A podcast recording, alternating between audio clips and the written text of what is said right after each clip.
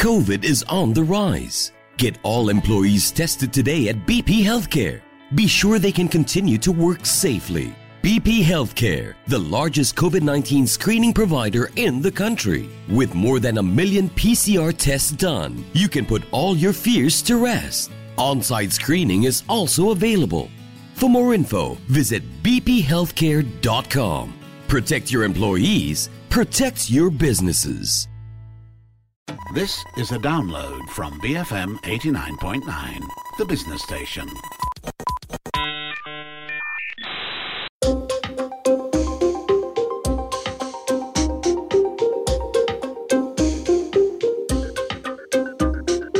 BFM 89.9, the business station. My name is Rich Bradbury, and this is MSP. How do I feel after an episode of Mattsplained? I usually feel a little dirty, depressed, like the world is about to end and I can't wait for it to happen. Thankfully, in lockdown, I can send someone a smiley face emoji and they'll never know the truth. Until now. Uh, Matt Armitage emerges from the murky world of emotion sensing AI. Matt, I'm, I'm not so sure I know how I feel about machines knowing how I feel. Hey, Rich. Well, you know, I guess the easy answer to that complicated question is that really you don't need to know because the machine can send you an update and let you know how you really feel. It can tell you if you're hungry or you're thirsty or you're happy or you're sad. We don't have to take any responsibility for how we feel ourselves anymore. We can let machines get on with all that complicated thinking while we devote ourselves to our social media feeds full time. Yeah, and, I, and I'm sure, like most of our listeners right now, I am hoping Matt is joking. Um, but but what's the truth underlying these uh, apocalyptic kind of pronouncements? I never joke. Um, no, some of you may remember a story we covered for one of our Science is Slick episodes about a month back. Uh, it was an expression monitoring system that can detect your expressions when you wear cameras that are mounted on the side yes. of your head. Yeah. So you mentioned the emojis. That's one of the purposes the team behind it at, uh, I think, Cornell had in mind that you could insert live action emojis that are based on your actual facial expressions. Now, mine would permanently be on frown or probably devil horns, I guess, but it can also potentially be used to do things like animating CGI. And of course, there's that potential for it to be used in interrogation type scenarios to detect your micro expressions. But rather mm. than being a one off, it's part of this greater story about the accelerating applications of AI, not just in relation to our emotions, but in every aspect of life that point you made in the past about AI creating AI. Yeah, and just a, a, quick digression on that subject from something I found this week at Technology Review. And this is the slightly bizarre but very useful story that an AI can now summarize the progress that we're making on AI. This is a, a, new tool called Semantic Scholar that has been created by the Allen Institute for Artificial Intelligence, which is known by the delightful acronym AI2. It's a search engine for scientific papers that's designed to give a one sentence summary of the contents. I guess you could think of it as a kind of hyper concise Blinkist for scientists. So, like a too long didn't read product, a TLDR. Well, yeah, exactly. And that's precisely how AI2 is positioning it. So, we imagine that scientists are poring over every word of every study that comes out in their field the reality is, you know, they're only people. They're as time poor as the rest of us are. And they probably mm. want to spend their free time getting their head into the latest Alex Verus tale or Brandon Sanderson opus, as the rest of us do. And let's face it, we're all deluged by so much information and content now that when we read something from a writer who might lack a little flavor or character, it can be really difficult to force yourself to the end, even if it contains the most mind blowing information in the world. So, Semantic mm. Scholar cuts through all of that and provides you with an executive summary that theoretically makes it easier to decide which papers to read. Can you just explain why this is so groundbreaking. I mean, machines have been creating extractive summaries for a while now. Yeah, so that process of extractive summaries, that's something uh, that I have to do with clients as well, although the machine that I'm using looks back at me in the mirror most mornings. Only most mornings. Well, you know, often I'm phase shifting, so I can be more of a, a flicker than a reflection. But those extractive summaries do what they say. They try and identify key points in the text and remove and repackage them. And that has largely been a product of the limitations of natural language processing systems up until now. So they're essentially looking for keywords in sentences and extracting them. AI2's system is quite different. It's abstractive. It's using the latest advances in NLP to read and actually understand the paper. So rather than summarizing it with a few sentences and then copy and pasting from the report, it's actually creating a summary. It's writing its own text based on what it's learned from reading it. So, on average, the current system takes a 5,000 odd word paper and condenses it down to about 21 words. As a human being who has and does do this, it's really, really tough to take a complicated subject and condense it down to something that concise. And it takes mm. a really long time. You know, you cut something to maybe 100, 150 words, and it's just chop, chop, chop until you have something that you think encapsulates those core goals or aims of the content and doesn't miss the most important things out. And, you know, this is one of the reasons that I do these shows because it gives me the rare opportunity to be as long winded in public as I am in private. Um, but how does that bring us to the area of emotions? Well, two reasons. You know, we have this tendency to imagine a role for things. And what I mean by that is uh, this straitjacket that we often place on technology. We mm. don't always connect the dots from one area or application to another. And that's really important because the machines doing those tasks aren't aware of or don't understand or recognize the categorizations that we place around them. It might mm. not make sense for us that a summarizing tool might help you to detect emotion because we're asking the question what do these two things have in common? We're focusing on the end result rather than the programming, the system that enables it to be possible. So in this case, it's about the uh, it's about that ability to comprehend.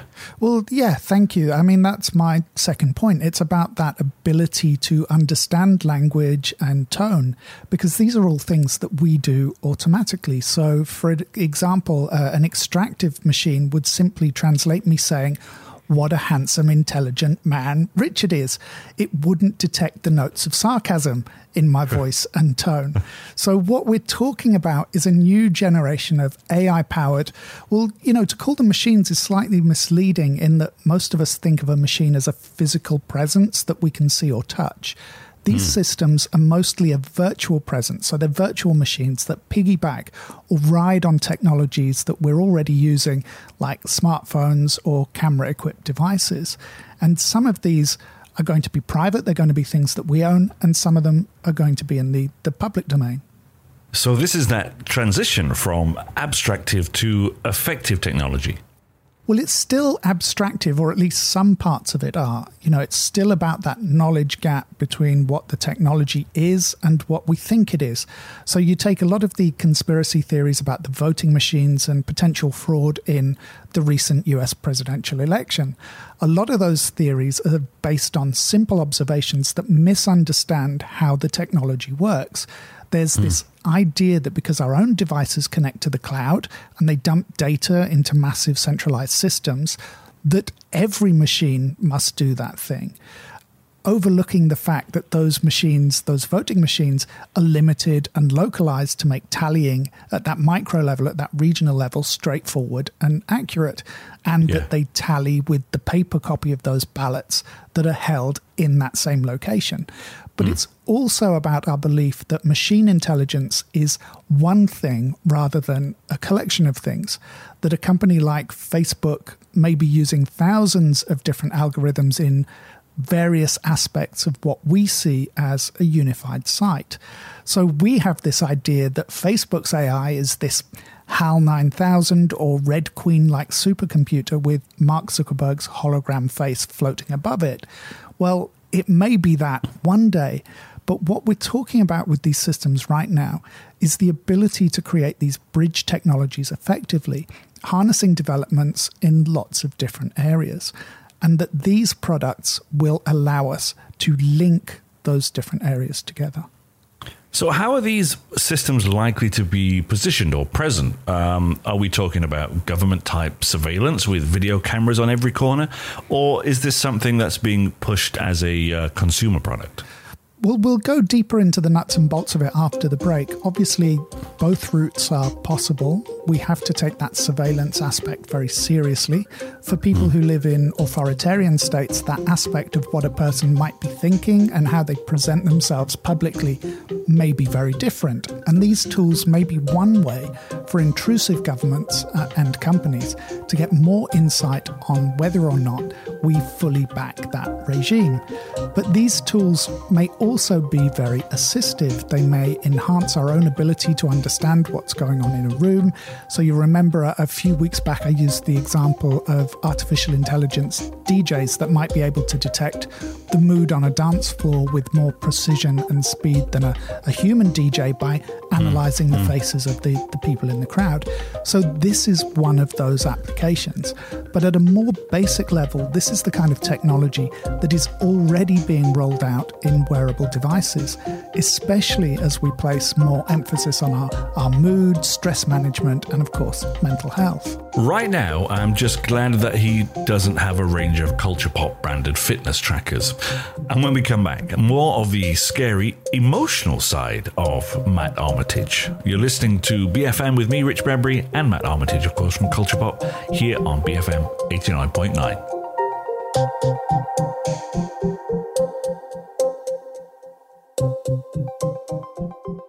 Billions from me. BFM 89.9, the business station.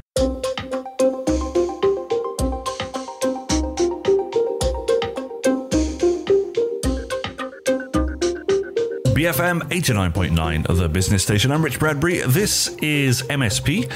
We're getting emotional here on uh, Mattsplained. No, we're not teaching Matt some humanity, but other machines do seem to be learning to embrace it. You mentioned the term affective computing earlier. What, what exactly do we, do we mean when we say that? It really encompasses the machine world's big three, you know, that perfection standard that allowed the human survivors to detect the first few generation of Terminators that were trying to pass as people. So those three things are essentially being able to recognize, to understand or interpret, and finally to simulate human emotions. So we've seen with most of the humanoid robots and even the AIs trying to pass as human online we're still a long way from realistically simulating those emotions. Mm-hmm. But we do seem to be at the point where machines can recognize our emotions, and we are making some headway with that second as well, which is interpreting those emotions. And there are a lot of competing systems out there. Uh, a couple of companies in the UK, uh, Affectiva and Realeyes, they work mostly with algorithms that process video and analyze the emotions on the faces of participants uh, in those videos. Another Behavioral Signals in the US uses voice analysis to gain insights. So before we dive into them, what kind of context are we talking here? Cameras that are tracking people in public or listening in on your phone calls? It's not quite so obtrusive. So, Affectiva and Realeyes do a lot of marketing analysis. For example, they might work with a brand or an ad agency to gauge what the impact of a marketing campaign might be on a group of test subjects. So, it's really an extension and a fine tuning of the focus group model. Mm. Behavioral Signals voice based approach makes it suitable for telesales, customer service, technical support, that kind of thing. Incidentally, if you want to know a little bit more detail than I'll give you on today's show, check out an article at The New Scientist entitled Emotion Detecting AIs Are Here, written by Chris Baraniuk. But there's, you know, there, there are a lot of potential surveillance issues here, which we'll talk a little bit about, but there's also a lot of potential And one of the examples uh, that I'll give you in a minute, it can help us with remote working and speaking over video links by giving us a reading of the audience, the kind of thing that we would do naturally if we were speaking to people in person, but which is much harder to pick up on over a video feed. Uh, you mentioned Behavioral Signals. How does a voice based system process those sounds and detect our emotions? Uh, I like your approach. This is a radio show, so let's go for the audio system. Mm. Uh, you know, according to New Scientist, they track various aspects of speech, including the pitch, the volume, the rhythm, intonation, that kind of thing. So it's not a transcription service. It's focused very much on how a customer or client is saying something. Now, one of the interesting effects of that is that it can detect callers who are angry and divert them to team members who are trained in de escalation techniques and can calm customers who need a bit more soothing and TLC. Mm. So it can be used as well to assess the quality of a call. So, for example, if a caller commits to paying off their credit card tomorrow or this week, for example, it gives you an idea whether they mean it, whether they're likely to do it, or whether they're simply agreeing to get you off the phone. Right. It's not a lie detector exactly, but it is potentially a behavior predictor. Do they believe in that thing they're saying? Mm. So, similarly, one of the areas the company hopes will be a success for them is the field of mental health. They're working to create a model that can determine if or how likely someone is to attempt suicide from analyzing that tone of voice. That would make it a useful tool for mental health professionals when they're doing face to face work, uh, crisis hotline, and of course, emergency service staff. So I, I guess the uh, the broader question here, then, uh, especially with video based tools, is whether this is real or junk science. Well, that's a, a, valid point. You know, there's a lot of debate amongst behaviorists and psychologists about whether emotion recognition is actually possible. A 20th century psychologist, a guy called Paul Ekman, came up with a widely used scale of facial expressions that correlate with what he identified as seven different emotional states. So it's known as the facial action coding system. It covers uh, anger, fear, disgust, happiness, sadness, surprise, and contempt. Wow, I use remarkably few of those. Mm-hmm. Uh, skilled practitioners have been uh, shown to be around 75% successful at determining someone's state of mind from their facial expressions. But other psychologists argue that what is seen on our faces is generally fleeting expressions that might not correlate with your overall state of mind. For example, frowning at a piece of discarded litter, it might appear that you're angry, but that momentary flash might not actually affect your overall mood, which could be happy or sad or any number of other things. And some of the systems devising these emotional intelligence systems are using that same facial action coding system. So presumably it comes down to uh, accuracy. Yeah, but it can be hard to assess how accurate these systems are because, as is often the case with proprietary algorithms, companies tend to view them as intellectual property. They don't want to share them. So, New Scientists reported uh, that uh, a a study at the RMIT University in Melbourne concluded that the voice recognition systems it studied were accurate roughly 60% of the time. Now, that's perhaps no great shakes if it's a question of whether someone is going to make a repayment on time, but that's pretty important if you're using that system to flag the risk of suicide or self harm. Yeah. So it does come back to that idea of context if you're not looking any deeper than how someone reacts to an ad campaign, then it's those immediate fleeting responses that you're going to be interested in. So, in those instances, the approach would seem to work pretty well. Okay. Um, are there any more consumer based uses for this technology? Uh, you mentioned wearables just before the break. Yeah, and so those that we've talked about are mostly business focused solutions. Uh, car makers are taking a lead with these technologies. Apparently, Toyota is working on a prototype using Emotion AI. The idea is that the systems monitor the driver, they can look for signs of tiredness or preoccupation. It looks for things like how often you're blinking, tracks what and where your eyes are looking. Uh, are you using your phone? Uh, obviously on hands free, or perhaps even illegally looking at the device while driving. So, as we get closer to that day where cars are at least semi autonomous, these cues could be used for the system to take over control of the car from the human driver. Hmm. Or it could be used to send the driver an alert or a warning. So if it seems like you're dropping off, it could turn up the volume on the stereo, it could change the temperature of the aircon in the car. So there is a lot of potential for this kind of affective system within our cars. Um, you mentioned uh, video conferencing as well. Well, there's a bunch of emotion AI tools being developed specifically in the area of uh, video conferencing. So I just uh, signed up for a service called Headroom. They're currently running a private beta. I'm hoping they're going to let me in soon. Uh, at the one end, it has a souped up version of the transcription services that you get in things like Google Meet. Mm. You get a real time feed, but at the end of the meeting, it will use contextual natural language processing, a bit like the Scholar example we mentioned before, to prepare you a summary with keywords and main points, all of which will be searchable and you can cross reference. For me, that's enough already. I don't like taking notes in meetings because I like to concentrate on listening to hmm. what people are saying. So I find when I'm writing things down, I'm missing things. And very often, if you rely on the notes that someone else is taking, you find that they're not framed in a way that's useful for you. So, like I said, this is already a, a killer feature for me. But what I really like about the system is that there's a performative aspect to it too. It gives you periodic updates on the mood of the room so that you know how engaged people are and it allows you to change up your style if you're the one speaking. But it also takes note of those smiles or head nods or frowns and it amplifies them in real time on your screen so that you can take more accurate temperature checks. And it also records those emotional responses as emojis within the notes. So you have a record of whether Steve supported you in the meeting and is now going to the boss to try to stab you in the back. Uh, that's typically paranoid of you. Well, I'm just trying to get into the office politics mindset. You know, I, I don't have an actual boss, so I don't really get how it works. But I will report back on it if I do get let into that beta test. So, uh, what about the, the wearables?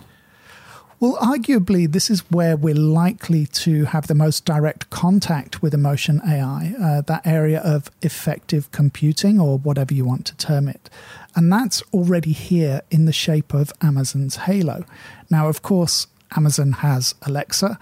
Now, because Malaysia is one of those rare places that Amazon actually has very few of its tentacles, it's easy for us to overlook how ubiquitous it is to many people in the countries in which it does operate.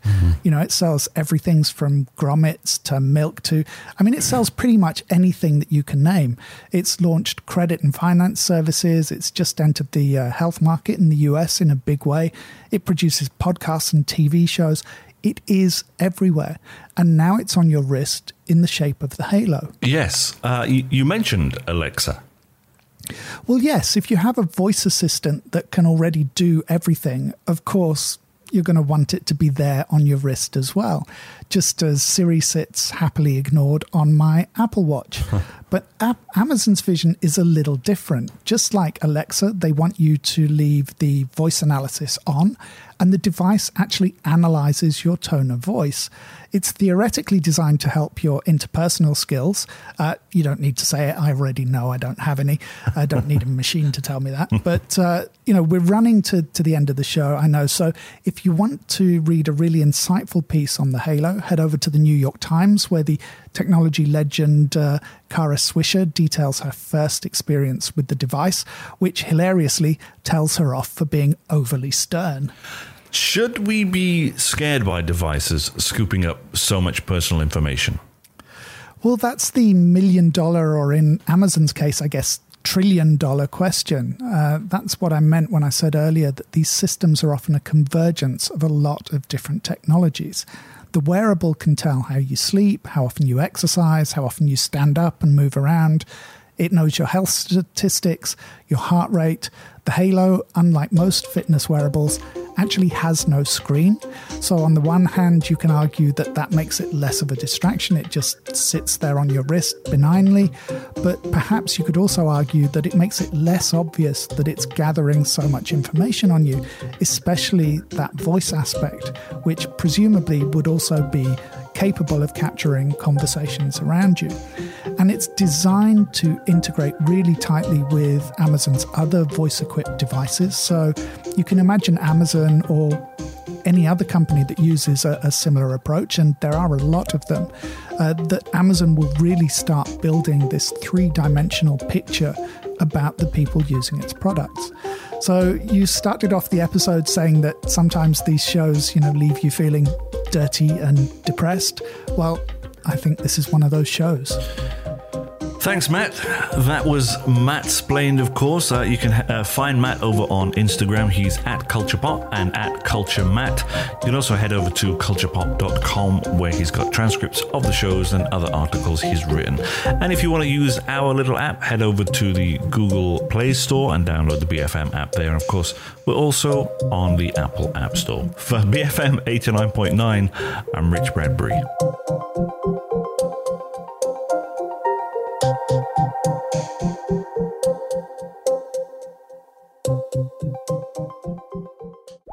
Thank you for listening to this podcast.